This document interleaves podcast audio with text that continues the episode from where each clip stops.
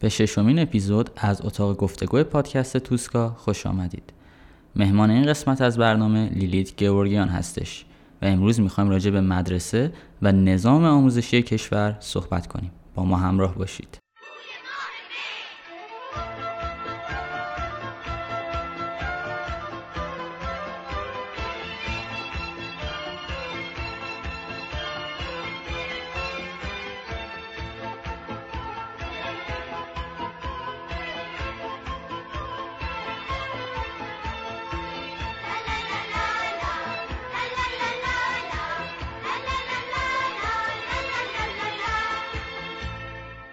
مرسی که دعوت ما رو پذیرفتی لیلیت، امیدوارم که گپ خوبی داشته باشیم.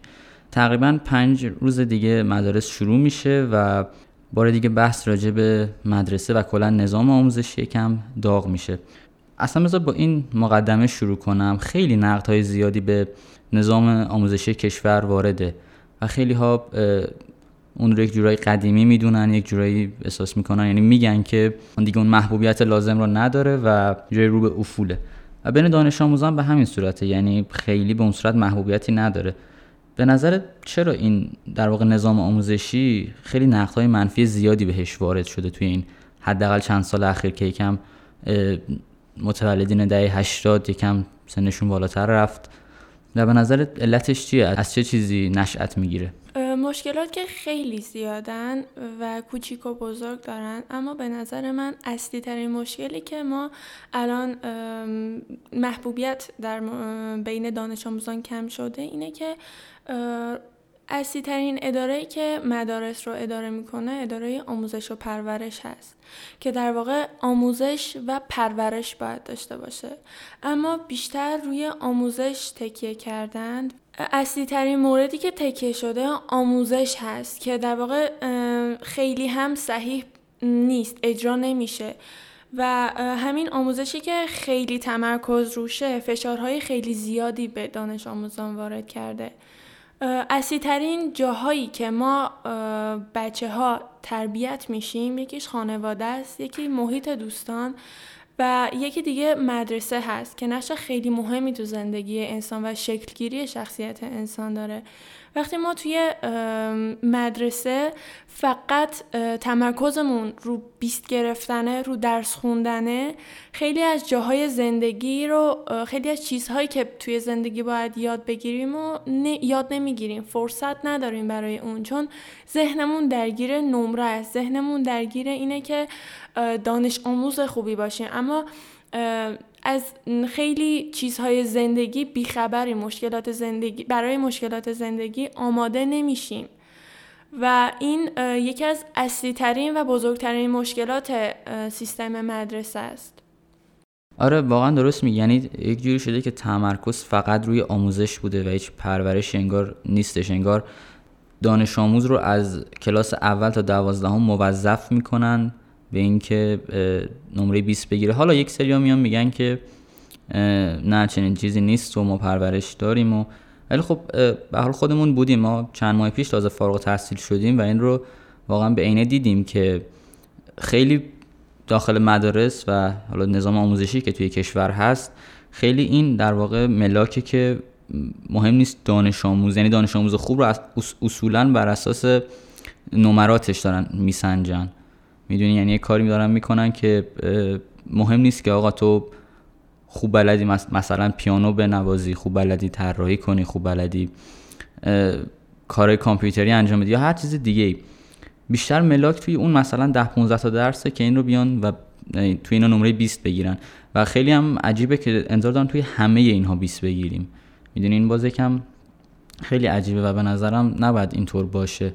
اگر بر فرض مثال میگم یک نفر توی درس ریاضی ممکنه بیست بگیره و توی درسی مثل عربی مثلا پنج بگیره، به نظرم یعنی آموزش پرورش ما این کارو میکنه دیگه، میگه که آقا برو معلم خصوصی بگیر، برو نمیدونم کتاب کمک درسی بگیر، برو کار کن، بیشتر تلاش کن که این عربی هم بشه بیست. اما در نظر نمیگیرن که هر آدمی توانایی گرفتن معلم خصوصی دیگه ای رو نداره، یا اصلا ما مدرسه برای چی میریم؟ برای یادگیری همین موضوعات میریم، برای اینکه اگر یه دانش آموزی ضعیفتر از دیگران کار کرد، وظیفه معلمه که حتی اگر شده برای اضافه با اضافه کاری کمک کنه که این دانش آموز هم سطح بقیه بشه. و یه مشکل دیگه هست که درسایی مثل فیزیک، شیمی، ریاضی، درسای اصلی مهمترین رکنو دارن. یعنی اگر یه بچه ای از این هم این درس ها خوب بود میشه بچه خوب، اما درس خون و دانش آموز خوب محسوب میشه. اما دختری هست یا دانش آموزی هست که در واقع از هنر مثلا خوب نیست، توجه زیادی بهش نمیشه، اما اگر از بقیه درس‌ها خوب نباشه، روحیه هنری داشته باشه، اون میگن تنبله، حال نداره درس بخونه، در صورتی که همین باعث شده یه طرز تفکر اشتباهی شکل بگیره که هنرستان رفتن برای دانش آموزانیه که حال ندارن درس بخونن، در صورتی که یکی از مو... یکی از رازهای موفقیت هر انسان اینه که توی رشته‌ای که دوست داره کار کنه و باسواد بودن توی این دنیای امروزی خیلی مهمه، اما مهم نیست توی چه حیطه‌ای تخصص پیدا کنی. یکی از توی نویسندگی علاقه داره، یکی توی نقاشی، یکی هم هست علم و علم شیمی، فیزیک، و اون از اون لحاظ پیشرفت میکنه و دوست داره اون راه رو انتخاب کنه. اما آموزش پرورش ما این فرصت آنچنانی رو برای دانش آموزانی که هنر رو دوست دارن نمیده. و یکی از بزرگترین اشتباهاتی که آموزش و پرورش ما داره اینه که پرورشی که میده، یعنی در واقع تربیتی که میکنه رو توی یک چارچوبی هست که همه باید از اون چارچوب پیروی کنن. مثلا درس هایی داریم که خیلی مفیدن، مثلا سواد رسانه‌ای، مثلا سلامت و بهداشت، یا درس های حاشیه‌ای. اولا این درس ها به نظرم باید یه تفریح محسوب بشه، یه جایی باشه که ما بتونیم حرف بزنیم، بتونیم با گفتگو خیلی چیزها رو خودمون درک کنیم. مثلا سواد رسانه‌ای یک درسیه که نباید فقط بگن این اینجوریه و این اونجوریه، کلیشه و یه چارچوب نباید داشته باشه، باید جای بحث خیلی باشه و دانش آموز باید خودش طرز تفکری رو شکل بده برای خودش، نه اینکه هرچی معلمش گفت همونو بخونه چون توی امتحان میاد، چون این نمره رو بخ... برای کارنامش لازم داره. من یه دانش آموزی بودم که همیشه تلاش کردم برای نمره نمره بالاتر، اما همیشه معدلم نوزده و نود و دو صدم بوده و به خاطر یه هشت صدم من دانش آموز بیستی نشدم و این یکی از بزرگترین مشکلامون میتونه حساب بشه. آره، چند تا نکته گفتی به نظرم جالب بود. یکیش این که دقیقاً آره، یعنی میان میگن که آقا اول از این که مثلا درسای مثل نگارش، مثل نمیدونم علوم اجتماعی، مثل حالا سواد رسانه، اینجور چیزها رو اول از این که خیلی، یا علوم آزمایشگاهی حتی، خیلی اینا رو در درجه اول بهشون کم بها میدن. یعنی میگن که آقا تو اوکی استعداد مثلا میگم بازیگری داری، اوکی مهم نیست، علاقه مثلا به حضور تو سینما داری، مهم نیست، تو این درس‌ها رو بخون، تو این دوازده سال نمره بیست تا بگیر، بعد حالا برو برای انتخاب دانشگاه کاری بکن. به نظرم نوجوانی، حالا نوجوانی که میگم بیشتر سن پانزده تا حالا همون هجده نوزده سالگی مد نظرمه، سنیه که آدم تازه انگار خودشو داره پیدا میکنه دیگه، انگار یه گلیه که یک سفالگر داره اون رو یک جورایی شکل میده بهش، طرح میده بهش، و وقتی توی این سنا ما رو مجبور میکنن، یعنی در واقع میگن این رو که آقا بیاین شما مثلا توی این چارچوب باشین، اگر از این چارچوب خارج باشین دو حالت داره، یا دانش آموز تنبلی هستی یا دانش آموز بی‌انضباطی هستی. وقتی این چارچوبه رو میذارن برای در واقع مثالی که بخوام بزنم اینه که یک دکتری، یک حالا دکتر مثلا جراحی یا دکتر عمومی بیاد برای مثلا پنج تا بیمارش با پنج تا بیماری مختلف یه نسخه بنویسه. میدونی چی میگم؟ حالا تو فکر کن سالانه چندین نفر وارد مدرسه میشن، فارغ التحصیل میشن و ببین با یک نسخه چندین بیمار رو داره در واقع هندل میکنه. وقتی اینطور باشه صد درصد جواب، یعنی خروجی خروجی خوبی نیست. میدونی چی میگم؟ اوکی فیزیک خیلی مهمه، شیمی مهمه، ریاضیات مهمه، زیست شناسی، اینا رو ما منکرش نمیشیم که مهمه و خوبه دونستنش، اتفاقا خیلی هم خوبه. منتهای مراتمی که همه چیز رو توی اینها ببینن، ما با اینجاش مشکل داریم. اینکه مثلا میگن که کارای حالا نگارش، مخصوصا که خیلی هم این چند سال بین نوجوانا و دانش آموزا منفور شده درسش، این رو همیشه اون انگار یک زنگ تفریح واسه دانش آموز نگه داشتن. میدونی چی میگم؟ که حالا من میبینم دیگه کسایی که مثلا هجده نوزده سالشونه یا حتی بیشتر هم دیدم من، که حتی یک متن ساده رو نمیتونن بنویسن. میدونی چی میگم؟ در صورتی که نه، درسای دیگه‌شون مثلا حالا بیست شده، نوزده شده، هجده شده. حالا بمونه جلوتر هم راجع به این نمره و کم و زیاد آوردنش هم تا تاثیرش تو بچه‌ها هم صحبت می‌کنیم حالا. ولی خب میگم خلاصه که واقعا یک رویه، یک انگار تو فکر کن یک نسخه کارمندی رو ملاک قرار بدی، همونطور از روی اون کپی کنی، بخوای همه رو توی اون چارچوب بذاری و میگم مسلماً خروجیشون خروجی که باید رو نمیده. یکی از اشتباهایی که به نظرم هست اینه که به هر درسی توجه به اندازه کافی نمیشه. مثلا یکی از درسایی که باید خیلی بهش توجه بشه نگارشه. چرا؟ اولا که همیشه برای ادبیات وقت کم میاد و از زنگ‌های نگارش برای ادبیات گذاشته میشه. اینو یک چیز خیلی کلیه. و نگارش چرا مهمه؟ چون وقتی شما داری یه متنی رو تولید میکنی، در مورد موضوعات مختلف فکر میکنی و این فکر کردن، توانایی فکر کردن خیلی مهمه، چون توی زندگیت باید دیدگاه‌های مختلفی داشته باشی که وقتی شما نگارش با در درس نگارش تفکراتت رو روی کاغذ بیاری، بیشتر در موردشون فکر کنی، خیلی توی جاهای مختلف زندگی، دشواری‌های مختلف زندگی غیر مستقیم میتونه مفید باشه. و یه نکته دیگه‌ای که ضعف بزرگ آموزش پرورشمونه اینه که معلمان و کادر آموزشی سعی نمی‌کنه در دانش آموزان استعداد استعدادیابی کنه. یعنی به همون مشکلی برمیخوریم که همشون کلیشه‌ای با یه نسخه پیچیده میشن و یه آدمای شبیه به هم در میان. ببین حالا فهم می‌خواستم راجع به معلم‌ها هم بحثشون رو پیش بکشم. نکته خوبی رو گفتی. بعضی معلم‌ها هستن، حالا بعضی که میگم شاید سه در ده نفر مثلا، که واقعاً این خودت هم دیدی منم دیدم، مثلا واقعاً این نمره براشون ملاک نیست، این تموم شدن کتابه براشون ملاک نیست، واقعاً سعی میکنن دانش آموز چیزی یاد بگیره که از اون کلاس پا میشه میره. ولی خب نه، دقیقاً متضاد این معلم هم هست، زیاد هم هست. یعنی میگه که آقا من برام مهم نیست، من میام درسمو توی اون حالا سه چهار ساعت در هفته میدم، حالا دانش آموز بخواد نمرهشو بگیره بگیره، نگیره هم به من ربطی نداره. و میگم یعنی باز به نظرم معلم هم هست، یه سری دیدگاه هست که میگه که خب معلم خودش هم قربانی نظام آموزش پرورشه. یه دیدگاه دیگه هم هست که میگه نه، معلم هم خودش بی تقصیر نیست توی این کار، اینکه اینکه مثلا با دانش آموز خیلی اون حتی رابطه بین معلم دانش آموز هم یه کوچولو به نظرم شکرابه. یعنی انگار خیلی نمیگم خیلی راحت باشن، خیلی اوکی، انگار مثلا دو داشتن هم, هم حرف میزنن، ولی این فاصله، این انگار جنگه هم هنوز خیلی داره اذیت میکنه و کسی هم که آسیب میبینه این وسط قطعا اون دانش آموزه.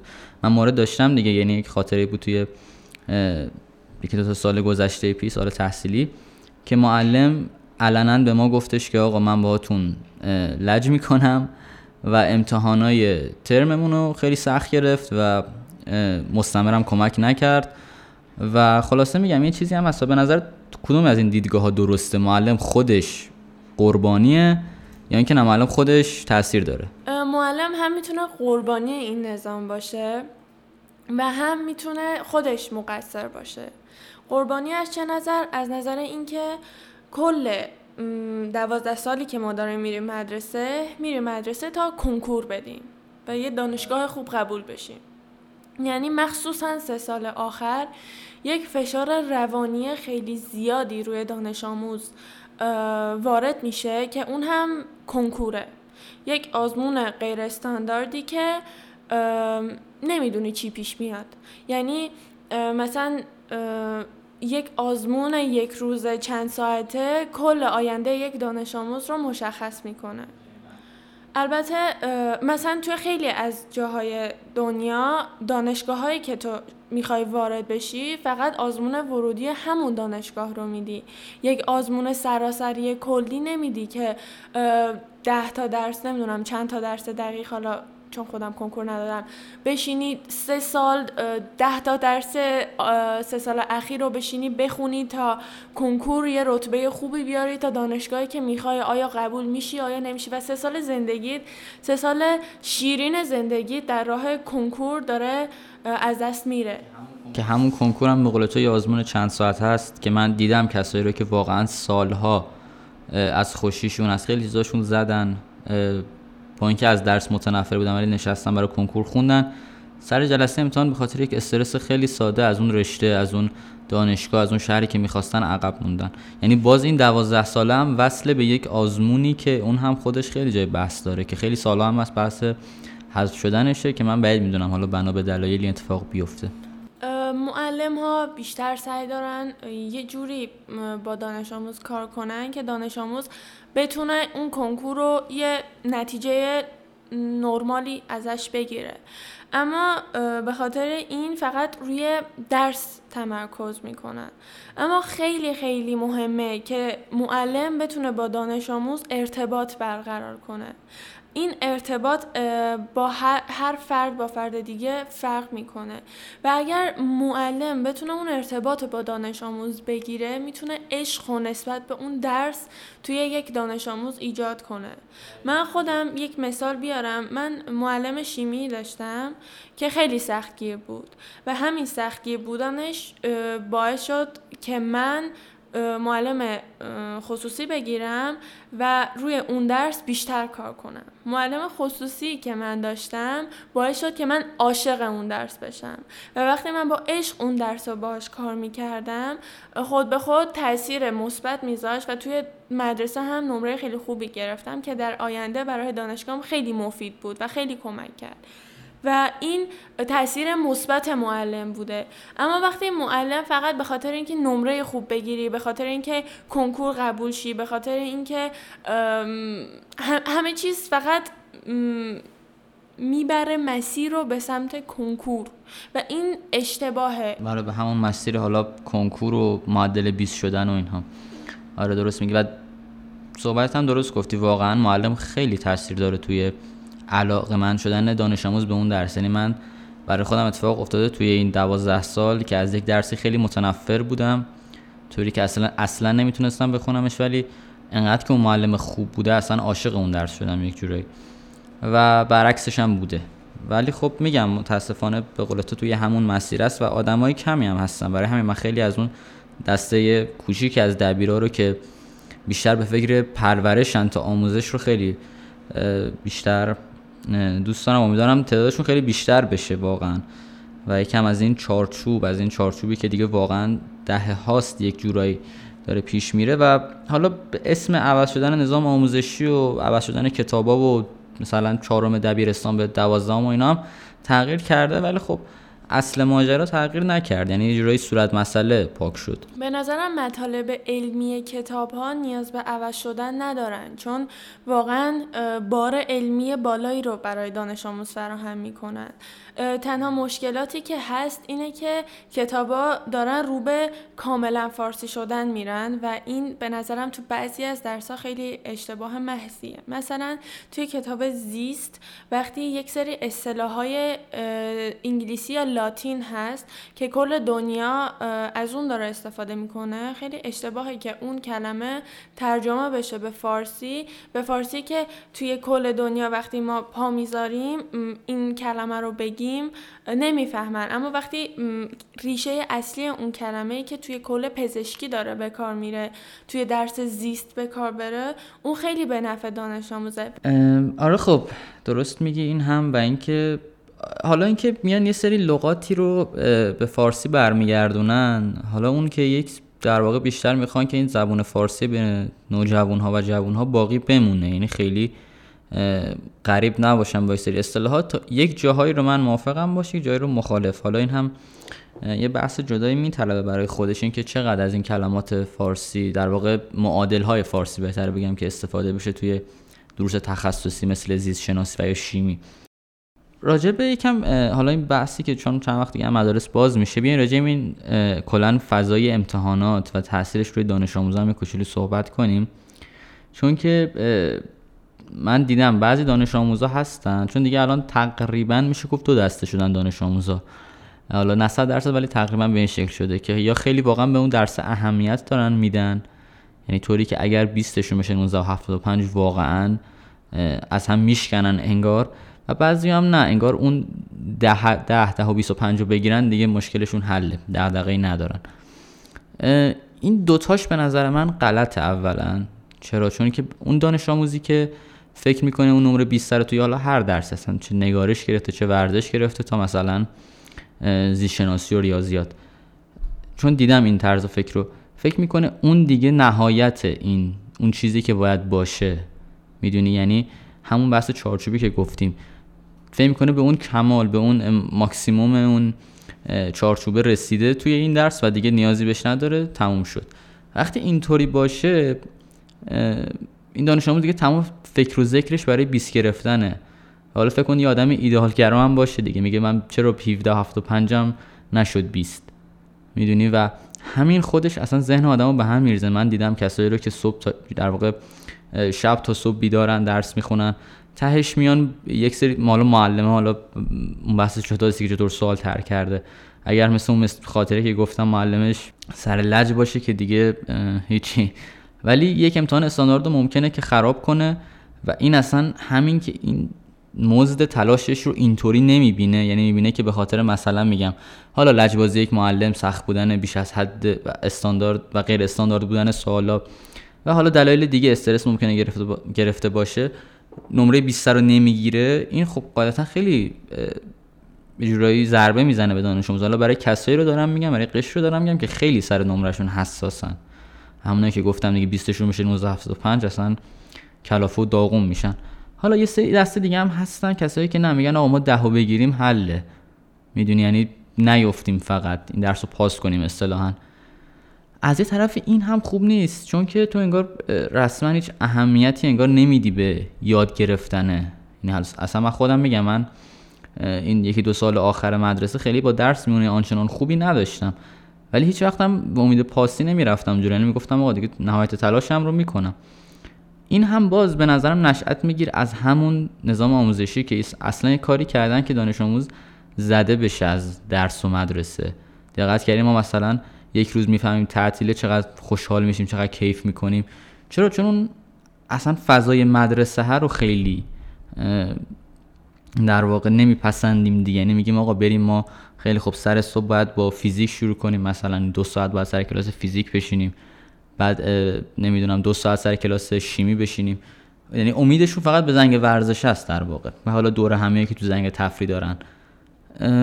حالا نظرت چیه راجع به کلا این بحث امتحانا، راجع به تاثیرش روی بچه‌ها؟ تاثیرات اصلا مثبتی به نظرت داره در درجه اول؟ راجع به تاثیرات منفیش کلا نظرت چطوره؟ نظر من اینه که مهمترین نکته اینه که دانش آموز خودش به یادگیری اهمیت بده، نه اینکه نمره گرفتن، و این خیلی خیلی کم شده. دقیقاً کلاس ما یه کلاسی بود که نصفش حوصله درس خوندن رو نداشتن، براشون اهمیت نداشت، و نصفش فقط درس میخوند. برای چی؟ برای اینکه نمره خوب بگیره. چرا؟ چون همین کارنامه خوب، باز برمیگردیم به کنکور، که توی کنکور تأثیر داره، شاید یکم اوضاعشون رو بعدها بهتر کنه. اما همون قشتی که خیلی میخوند، نمیخوند که یاد بگیره، میخوند که نمره بگیره، و این خیلی بده، چون سطح علمی ما بالا نمیره. اون چیزایی که ما م... بله، بعد چیزی که حفظ کنی یه روز یادت میره. خیلی تأثیر داره که آدم از داخل به سمت پیشرفت بخواد حرکت کنه. و این به نظرم هم به خانواده ها بستگی داره که خانواده ها دیگه خودشون الان خیلی همه چیز رو شل گرفتن و بیشتر خانواده ها هم به نمره اهمیت میدن. من خیلی قبول دارم که نمره میتونه سطح، یعنی خب با یه چیزی آدم باید سنجیده بشه و اون نمره است، اما اینو قبول ندارم که همه چی شده یه نمره، چون نمره به خاطر یک لج ساده، یک بی‌دقتی ساده میتونه کم و زیاد بشه و این نشان دهنده سطح علمی یک فرد نیست. اما الان ها ملاک شده نمره و هیچ کسی تلاش نمی کنه یک ورژن جدید از خودش باشه. این میتونه تأثیر معلم ها هم باشه. آره دقیقاً چیزی که گفتی، کسی ازت نمیپرسه که راجب زندگی چی یاد گرفتی، راجب کلن از اصلا از همون مدرسه، از همون مباحث درسی چی یاد گرفتی، میگه که نمره چنده. حالا اون نمره هم همونطور که گفتی ممکنه به خاطر یک بی‌دقتی خیلی ساده، به خاطر لج معلم، به خاطر سختگیری بیجای معلم، خیلی در واقع زیر سوال بره. حالا از طرفی هم اینا رو میگم، نمیگم که معلم‌ها کامل شل بگیرن، راحت بگیرن، ولی چون دیدم واقعا و سر خودم اومده که معلم واقعا انگار سر یک لجبازی خیلی بچگانه خیلی راحت تلاش‌های یک سال تحصیل یک دانش آموز رو یک جورایی نابود کرده و این هم که گفتی واقعا درسته، تأثیر نمره هست و متاسفانه ما همون به خاطر همین نمره است که داریم میریم مدرسه، یعنی به خاطر پرورشه نمیریم، چون میدونیم اونجا چنین از این خبرها نیستش، یعنی فقط داریم میریم نمره رو بگیریم، بعد مثلا نمرمون هم حالا بیست بشه و شاد و خوشحال فکر کنیم که دیگه به اون چیزی که باید رسیدیم. یه نکته دیگه که به نظرم خیلی مفید میتونه باشه اینه که آزمون‌ها به صورت امتحانی برگزار نشه که وای فردا امتحان داریم باید بشینیم برای امتحان بخونیم، بلکه میتونه پرسش شفاهی باشه که خیلی زود به زود باشه و باعث بشه که هر بار دانش آموز آماده بشه واسه یه پرسش شفاهی، چون وقتی تو یک چیز رو داری جواب به شفاهی بهش میدی یعنی که خودت خوب یاد گرفتی، ولی توی امتحان کتبی خودت هم دانش آموز بودی، میدونی که تقلب چقدر راحت میتونه باشه و تقلب یکی از مهمترین بخش تشکیل دهنده زندگی یک دانش آموزه که اونو کاری ندارم، یه جنبه های خوبی هم همون تقلب داره، اما مهمترین نکته اینه که سر روزمره باید پرسش ها شفاهی خیلی باشه، پرسش های شفاهی، چون که همین باعث میشه اطلاعات تثبیت بشه. وقتی اطلاعاتی که خوندی و به زبون میاری خیلی کمک میکنه تا اون اطلاعات تثبیت بشه تو خودت و موقعی که قراره امتحانات مثلا نهایی برگزار بشه، امتحانات آخر ترم برگزار بشه، اونجا دیگه برای نوشتن و به روی کاغذ آوردن خیلی راحت تر برات میشه و شب امتحانی موندن خیلی کمتر اتفاق میفته وقتی هر دفعه پرسش داشته باشی و هر دفعه مجبور باشی برای یه درس در طول ترم بخونی. اون جنبه های خوب تقلب خیلی خوب گفتی. ببین من اصلا بحثم اینه که چرا اصلا اون پرسش شفاهی باشه، چرا انقدر خوب و راحت درس داده نشه که دانش آموز اصلا خودش مشتاق اون خوندنه باشه، حتی بعد از کلاس، یعنی خودش بره خونه با اشتیاق مطالعه کنه. چون که ما توی سن نوجوانی خیلی چیزهایی داریم که حواسمون رو پرت میکنن.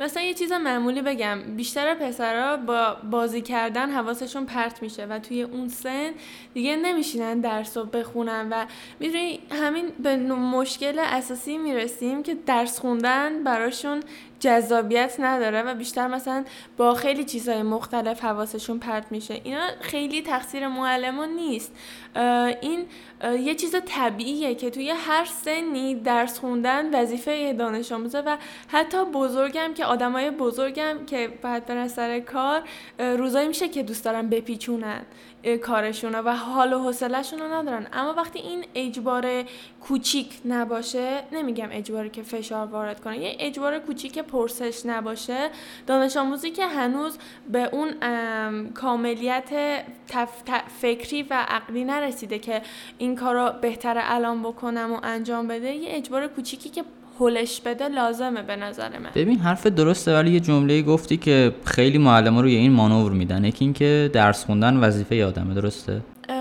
درس خوندن ببین آره به نظر من وظیفه است. همین من مشکلم اینه که چرا درس خوندن رو تبدیل به یک علاقه علاقه نکنیم واسه دانش آموز. من با این حرفت خیلی موافقم، اما آدم میتونه با با علاقه وظیفه‌شو انجام بده. این هم حرف درسته، ولی خب ببین مثال میگم، تو فکر کن یک دکتری هستی که عاشق رشته‌ت هستی، عاشق شغلت هستی، اصلا لذت میبری که داخل مطب داری به مردم کمک میکنی.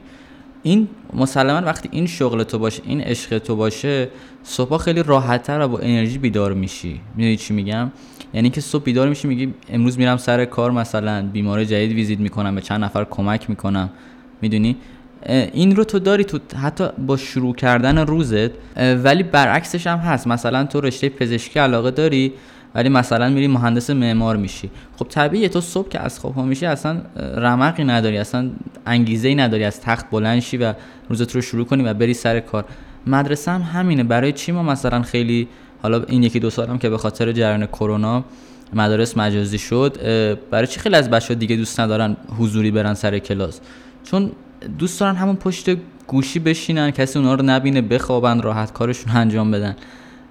این رو یک علاقه حداقل توی خیلی‌ها، حالا نمیگم اکثریت صد درصد، ولی توی خیلی‌ها هستش که اصلا علاقه‌ای به وارد شدن به اون محیط ندارن.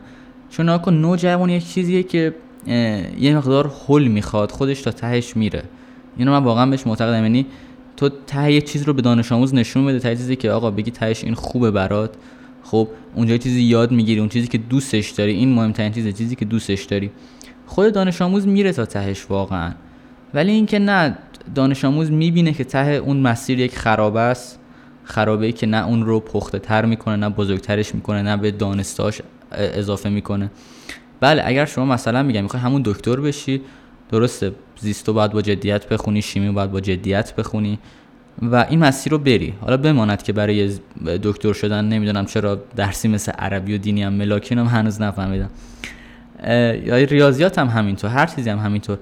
ولی اینکه هر کسی پاشو میذاره توی مدرسه و باید توی این چارچوب باشه، دقیقاً مثل همون چیزی که گفتی، انگار هنرستانو گذاشتن واسه تنبلا فقط، در صورتی که اصلاً اینطوری نیست واقعاً. یعنی من خیلی آدمای سخت گوشتر از بچهای تجربی ریاضی و انسانی دیدم که دارن داخل هنرستانا کار میکنن. و میگم بس اون علاقه است، بعد ته اون مسیر یه علاقه واسش بذاری، واسه خود اون نوجوانه، این تا تهش میره. این چون که ما اینطوریم دیگه، آدم هر چقدر مجبور بشه به یک کاری، مثلا آقا من هر چقدر به تو بگم دست به این لیوان نزن، تو هی بیشتر چیز میکنی، دوست داری دست بزنی به لیوانه. دانش آموز هم همینه، هر چقدر بیشتر فشارش بدی که درس بخون، اون از اون فرار میکنه، میگه نه نمیخوام بخونم. به نظرم این باید این علاقه باشه، این در واقع دوست داشتنه، این عشق به پژوهش کردنه، دونستنه، علمه تو خود مدرسه باشه. باور کن دانش آموز خودش براشو پیدا میکنه که بره سمتش. یکی از مهمترین ضعفایی هم که من به عنوان دانش آموز خیلی دیدم این بود که فرصت کافی برای دیده شدن به هر دانش آموزی داده نمیشه. مثلا من شخصیتاً کسیم که شاید راحت‌ترم با همه چیز، خیلی با جرأت‌تر کار میکنم و ایده هامو میگم، به زبون میارم، کم میترسم. ولی دانش آموزی بود که خیلی با استعداد، با تلاش و پشتکار قوی بود، اما هیچ وقت به اون دانش آموز توجه نشد. چرا؟ یه سری از دلایل مختلفی میتونه این کار داشته باشه. یکی این که همون استعدادیابی بین دانش آموزان انجام نشده، یعنی هر کس اهمیت خودش رو نداره. کسی که معیارهای این این این رو داشته باشه، اون آدم تو چشه و به اون آدمی که آلردی تو چشه بیشتر فرصت داده میشه تا کسی که پشت پرده. نفر رو میذارم یعنی آقا ایشون انضباطش بیسته، ریاضیاتش بیسته، عربی، ادبیات، شیمی، همه چی بیسته. آهای دانش آموز عزیز، مثل ایشون باش لطفاً.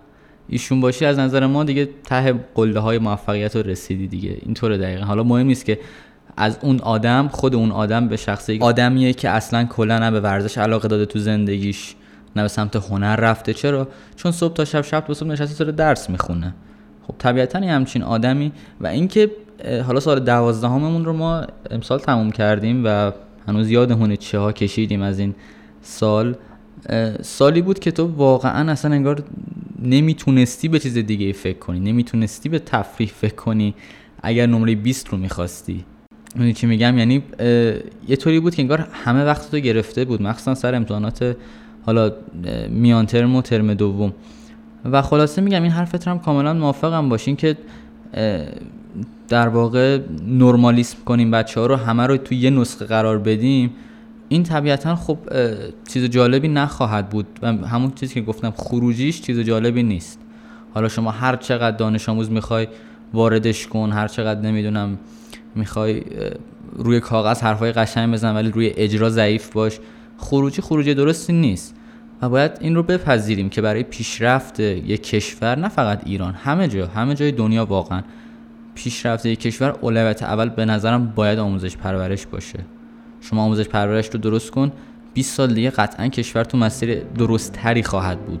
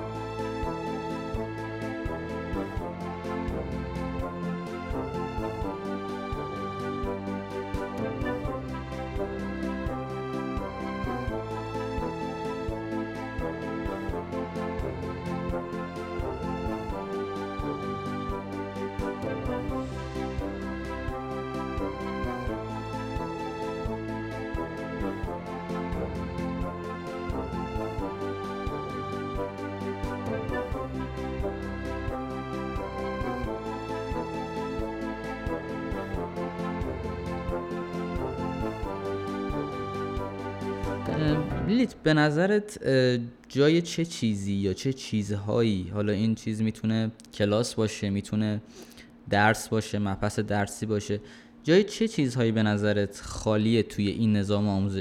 توی این نظام آموزشی و باید بهش توجه بیشتری بشه؟ این مثلا میگم، من یکی از دوستان بهم گفتش که چرا به جای مثلا عربی یا چند تا زبون دیگه هم انتخابی نذاریم؟ به نظر من که اصلا زبون باید تو سن خیلی کوچیک آموزش داده بشه. مثلا زبون انگلیسی که ما از هفتم یاد میگیریم، زبون عربی که ما از هفتم آموزش میبینیم، به نظرم خیلی اشتباهه، چون وقتی ما کوچیکتریم خیلی پتانسیل یادگیریمون بیشتره و خیلی قویتر میتونیم یه زبون رو توی سالهای بیشتر یاد بگیریم تا فقط از هفتم تا دوازدهم. من خیلی از بچه‌ها رو دیدم که زبوناشون واقعا ظریفه. حالا من نمیگم چه زبونی لازمه یاد گرفته بشه، اما هر چیزی که قراره یادگیریش الزامی باشه بهتره که تو یه شرایطی باشه که به نفع دانش آموز باشه، پایین تر از مثلا چهارده سالی که آدم وارد پای هفتم میشه. یعنی آره واقعا، چون مثلا یادگیری زبان عربی و انگلیسی توی کلاس هفتم یه عذاب محسوب میشه به نظر من. اولین نکتهش این یادگیری زبان که باید اصلا جوان‌تر شروع بشه، وقتی که بچه ایم و بیشتر میتونیم یاد بگیریم. دومین چیز به نظرم تفریح سالم. جای تفریح سالم واقعا خالیه. تفریح سالم میتونه تفریح با در... ادغام بشه با درس. مثلا درسایی که اهمیت خیلی علمی ندارند اما توی زندگی خیلی کاربرد دارن، همین کارهای هنری، مثلا کاری مثلا داخل کارگاه، داخل آزمایشگاه، کارهای هنری. چرا که نه، واقعا خب از همون سن کم ما چطور از هفتم یک دفعه دانش آموز از ابتدایی وارد دوره متوسط اول میشه، دوباره وارد یک چالش جدیدی میشه. چرا از همون موقع شروع نکنیم اصلا چیزای جدید یاد دادن؟ دلخوش نباشیم به یک زنگ ورزشی که فقط توی برنامه هست. آخه میدونین به نظر من زنگ ورزش یکی از اشتباه ترین زنگ های مدرسه است. چرا؟ چون که اسمش زنگ ورزشه، اما اکثر اوقات توی زنگ ورزش چیه؟ به بچه ها میگن آزادین، هر چیزی که دلتون میخواد انجام بدین. اما به نظر من وقتی یه وقتی اختصاص داده میشه برای یه موضوعی، بعد از اون وقت حد اکثر استفاده را کرد. همین که میگم تفریح سالم باید با درس ادغام بشه. مثلا توی زنگ ورزش تو میتونی بازی کردن بسکتبال رو یاد بگیری، میتونی همه ورزش ها رو کم کم آموزش ببینی توی از اول ابتدایی تا دوازدهمی که زنگ ورزش داری، و این کمک میکنه که بار علمیت بازتر باشه. یعنی تو وقتی میشینی با یک آدم گفتگو میکنی، از هر توی هر موضوع یه حرفی برای گفتن داشته باشی. منی که دوازده سال هفته یک ساعت ورزش کردم، هیچ چیزی از ورزش رو یاد نگرفتم، به جز چیزی که خارج از مدرسه شاید کلاس رفتم یه کمی از بسکتبال بردم، یه کمی از مثلا پینگ پونگ و موضوعات دیگه، اما علم ورزش رو من یاد نگرفتم تو این چند سال. میتونه ورزشی که دلخوشیمه به خاطر این دلخوشی باشه که من ش... توش قراره ورزش‌های جدیدی یاد, گر... یاد بگیرم، یا همون میتونه مسابقات کوچیک بین بچه‌ها برگزار باشه، رقابت سالم. و همون تفریح سالم توی زنگ ورزش میتونه الکی نگذره، میتونه با یادگیری بگذره. دقیقاً آره، واقعاً ورزش هم جزء یکی از اون چیزهاییه که خیلی کم، یا بهتر بگم اصلاً بهش در واقع توجهی نشد و نمیشه. و به قول تو گذاشتن یک زنگی رو که انگار شما آزادین، آقا نمیدونم میخواین برین بشینید، میخواین بدوین، میخواین هر کاری کنید. و این به نظرم نظریه‌ای که دادیم، یا مثلا باز برگردیم به بحث چارچوب، اینه که درس تنظیم خانواده به ما یاد میده چجوری توی زندگیمون چجوری برخورد کنیم با این موضوع، اما مثلا نوشته یه جورایی خلاصه حرف متنی کتاب اینه که باید تشکیل خانواده برات مهمتر از درس خوندن باشه. اما این به نظرم اشتباهه، چون شاید یه آدمی اولویت زندگیش اول درس و محکم میخواد توی شغلش اول تثبیت بشه، توی علمش، و بعد تشکیل به اون موضوع فکر کنه. کسی هم هست که میخواد نه یه جور دیگه باشه، یک کلیت رو برای زندگی همه میخوان دوباره اجرا کنن، در صورتی که این باز غلطه. خب ببین مثلا میگم تو فکر کن، اصلا آقا ما میگیم که مدیریت و مدیریت و سبک خانواده‌ام باز مهمتر از اصلا سواد و اون درس خوندن باشه. اصلا ما اونم در نظر میگیریم، ولی وقتی خود اون سبک زندگی هم آموزش داده نمیشه، خب دیگه اینو دیگه کجای دلمون بذاریم؟ آدم هر ورش رو آدم میگیره، یه جای دیگه میزنه بیرون. دقیقاً. و میگم آخه خیلی واقعا حفره زیاد داره این داستان، یعنی بخوای خیلی بشینی عمیق‌تر و ساعت‌های زیاد راجع بهش صحبت کنی، واقعا انگار حفره‌های بیشتری تازه پیدا می‌کنی. آره دقیقاً. و میگم اگر ما می‌خوایم اون سواده رو ارجحیت بدیم، پیکاش اون سواده رو درست ببریم جلو. اگه می‌خوایم به اون مدیریت خانواده برسیم، می‌کاش همون سبک زندگی رو یادمون بدیم. وقتی ما نه به نوجوانامون واقعاً میگم به جز چیزای درسی هیچ چیز دیگه یاد نمیدیم و همین باعث میشه نوجوان بره از توی خیابون، از فضای مجازی، از یه سری چیزهای دیگه یاد بگیره. خب نباید انتظار داشته باشیم که اون نوجوان توی اون سن به این مهمی وقتی جوان بشه، میان سال بشه، یک آدم خیلی سالم و خیلی نرمالی باشه. میدونی یعنی یک چیز چند بعدیه، باید همه ابعاد رو در نظر گرفت براش. به نظرت حالا از نسل ما که گذشت، ما که فارغ التحصیل شدیم، ولی آینده دانش آموزا و نسل‌های آینده رو کلاً توی نظام آموزشی چطور می‌بینی؟ یعنی به نظرت فکر می‌کنی که بالاخره این پیچش اتفاق میفته و وارد مسیر درستی میشه، یا اینکه نه به نظرت این مسیر غلط رو برایش ادامه میده؟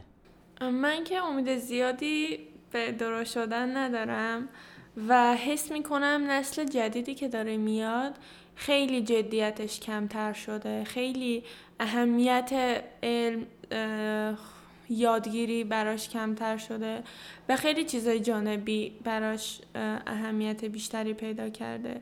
از راه اصلی دارن خارج میشن. حس میکنم نسل جدید اصلا یه نسل لوزتر، یه نسل کلا همه چیز براشون آماده دارن پرورش داده میشن، توی پنبه دارن بزرگ میشن. این و این هم بذاریم به کنار، این هم اصلا باز ما فاکتور بگیریم، باز بیایم خیلی خوشبینانه به قضیه نگاه کنیم. حالا این نسل جدید، نسلی که حالا توی هزار و چهارصد متولد میشه، توی همین حالا دهه نود متولد شد، خیلی ارتباطش خوبه با فضای مجازی و این دیگه یه جورایی ناخودآگاه دور میشه کلاً از خیلی از مسائل. وقتی مدرسه هم باز اون نمیاد تربیت درست انجام، تو فکر کن خانواده رو در نظر بگیر که پدر و مادر به قدر کافی مشغله دارن، اصلا نمیرسن به این نکاتی رو و این مسائل رو بچه‌شون بگن.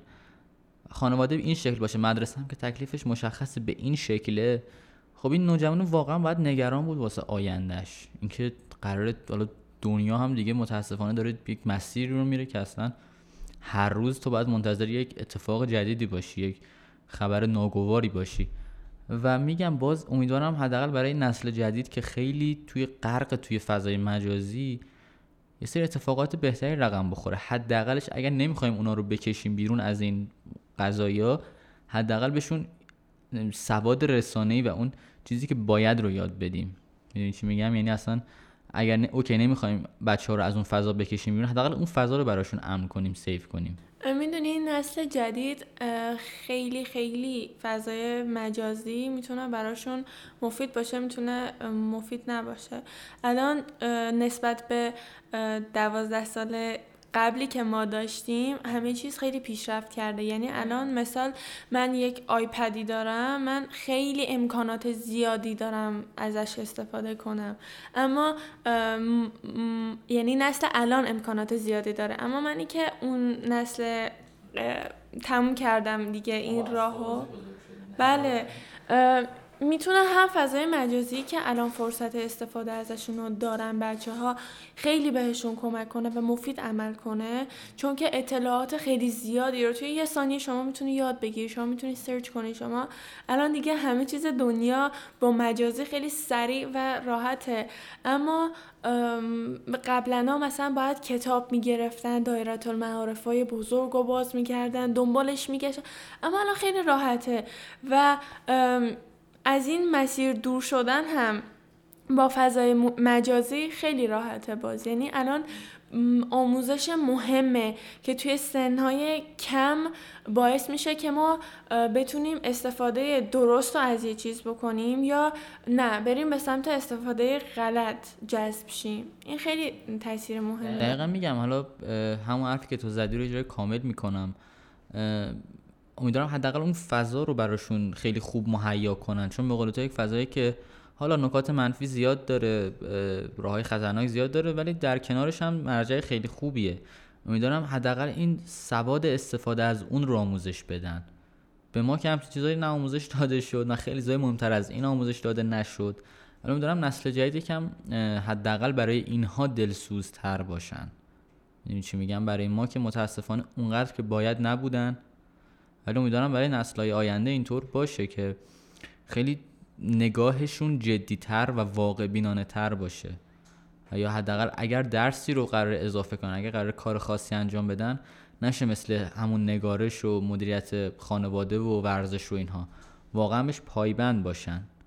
یعنی چی میگم؟ چون الان توی این واقعا این روزها به نظرم اهمیت سواد رسانه‌ای در حد ریاضیات بالاست. اینو باید بپذیریم. واقعا الان شکلگیری دیدگاه یک دانش آموز کاملا وابسته به محیطی که توش داره بزرگ میشه و بیشتر وقت خودش دانش آموز توی مدرسه میگذرونه که توی تشکیل شکلگیری دیدگاه خیلی تأثیر داره. اگر مدرسه کمک کنه به تشکیل دیدگاه بازتر، دیدگاه واقع بینانه تر و دیدگاه دیدگاهی که تلاش برای پیشرفت رو میخواد براش مهمه، خیلی میتونه کمک کنه در شکلگیری نسل جدید و بهتر. اما اصلا یک نکته منفی، باز هرچی میگه منفی میاد، توی مدرسه یک چیز خیلی خوبی که هست امکان استفاده دانش آموز از مشاوره. اما اکثر مشاورها میرن مشکل دانش آموزا به مدیر میگن، به مادر، به فرزند، به اولیای دانش آموز میگن، که در واقع این یک کار خیلی حرفه‌ایه. یعنی وقتی دانش آموز دلش رو باز میکنه جلوت، یعنی اعتماد میکنه و اعتماد دانش آموز شکسته میشه. اگر اصلا کلا این عمل تو پرانتز بگم، کلا نوجوان‌ها توی این دوره زمان خیلی سخت با یک نفر اصطلاحاً سفره دلشون رو باز میکنن پیشه حالا یک نفر و آره درست. مشاور میتونه خیلی از مشکلات اساس اساسی دانش آموزان رو تو سن پایینی که هنوز به اون آنچنان مشکل بزرگی نیست و شکل نگرفته کمک کنه.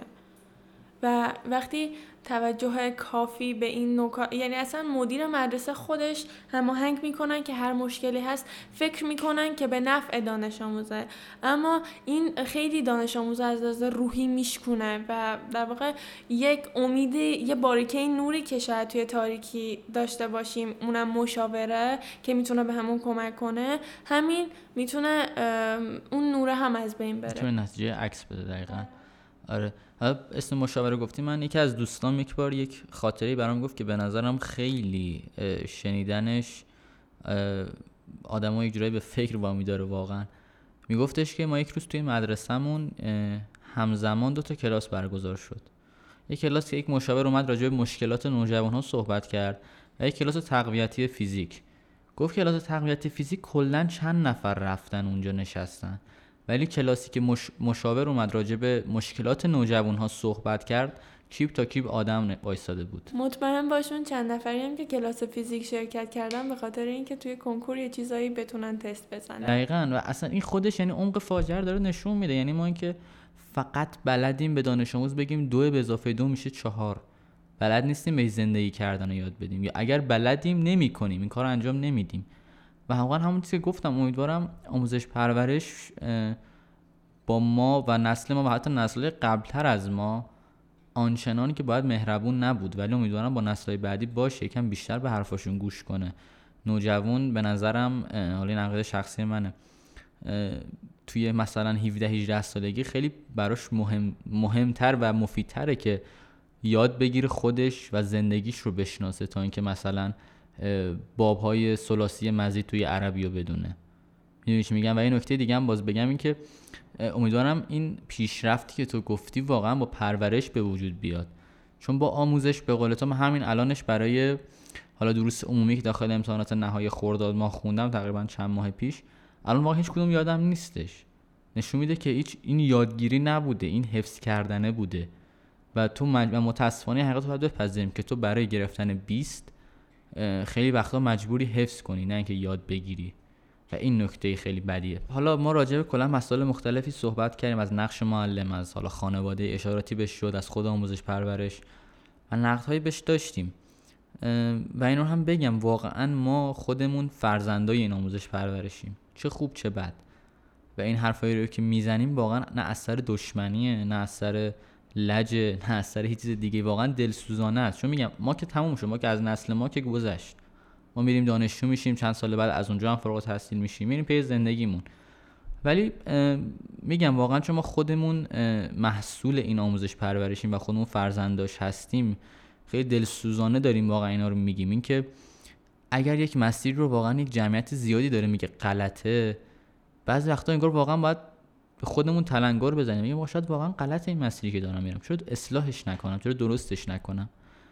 و امیدوارم که دلیل عدم اصلاحش حداقل ترس از تغییر نباشه، هر چی که باشه امیدوارم این یکی نباشه. و حالا به عنوان صحبت پایانی و جمع‌بندی مطالب گفته شده، نمیدونم اگر حالا صحبتی هم با دانش آموزا داری، چون چند روز دیگه مدارس شروع میشه، و خلاصه اگر صحبتی داری که در خدمتی. مهمترین توصیه که به دانش آموزان میخوام بکنم اینه که همیشه دنبال یادگیری باشن. من خودم شخصا کسی بودم که واقعا از تعطیلی ها ناراحت می شدم و خیلی دوست داشتم برم مدرسه، چون مدرسه یه جایی بود با... که دوستامو می دیدم، باهاشون خوش می گذروندم. خیلی از تفریحاتی که توی مدرسه می شد برام مهمتر از نمره بیست گرفتن بود. اما خودم شخصیتا جوری بودم که برام باسواد بودن و داشتن علم مهم بود. و واقعا توصیه‌ام اینه که هر روز صبح اون ذوق رو توی خودشون نکشن که باید پاش و پاشن با ذوق شوق برن مدرسه که یه چیز جدید رو توی زندگیشون یاد بگیرن. آدم وقتی از خواب پا میشه باید روز آیندهش خیلی بیشتر از روز قبلی بدونه و هر روز باید راه پیشرفت رو بگیره، نه اینکه درجا بزنه. این خیلی نکته مهمیه که به هر چیزی از زاویه بهتر شدن، یک ورژن بهتر از خودت ساختن نگاه کنی، نه اینکه یک اجبار، یک وظیفه نگاه کنی به یک چیزی. یعنی یک ورژن بهتر از خودمون، نه نسبت به دیگران، نه با مقایسه با دیگران. این رو هم باید واقعا در نظر داشته باشیم و قربانی دیدگاه‌های بق... کناری نباشیم. امیدوارم که از شنیدن این اپیزود از پادکست لذت برده باشید. اگر محصل هستید، سال تحصیلی فوق‌العاده پر از موفقیت، پر از اتفاقات خوب رو براتون آرزو می‌کنم. و اگر که فارغ التحصیل شدید، کلاً ایام و امورات خوبی رو در دانشگاه‌ها براتون آرزومندم. ممنون که این اپیزود رو شنیدید. نظراتتون رو حتما برای ما بنویسید و تشکر میکنم از لیلیت که امروز اومد و کلی صحبت‌ها و نکات خوبی رو گفت و گپ باحالی زدیم. لیلیت اگر خداحافظی باشه. من ممنونم از اینکه این فرصت رو دارم که نقد و بررسی کنم، مشکلاتی که بود رو بگم، و خوشحالم که اگر تونستم کوچکترین کمکی رو داشته باشم یا حرفی از کسی رو که تو دلش مونده بود و زدم، خیلی خوشحالم بابت این موضوع. خیلی ممنون و مرسی که اومدی. مخاطبان خوب پادکست توسکا، امیدوارم هر جا که هستید سالم و سلامت در کنار عزیزانتون باشین. مخلصیم. خدا نگهدار. از مهر تو جان میگیرد این خانه کوچیکه پر صلح و صفای من. عزیز روزهای نو، از مهر تو جان میگیرد این خانه کوچیکه پر صلح و صفای من. در ده سر و مشکل نیست، در کنار تو بودن حساب و معما نیست. با هزار پیچ و خم، درد سر و مشکل نیست، در کنار تو بودن هزار پیچ و خم این رود روان تا هر جا که برد کشتی من را. در کنار تو من شادم امروز و فردا، این رود روان تا هر جا که برد کشتی من را. در کنار تو من شادم امروز و فردا.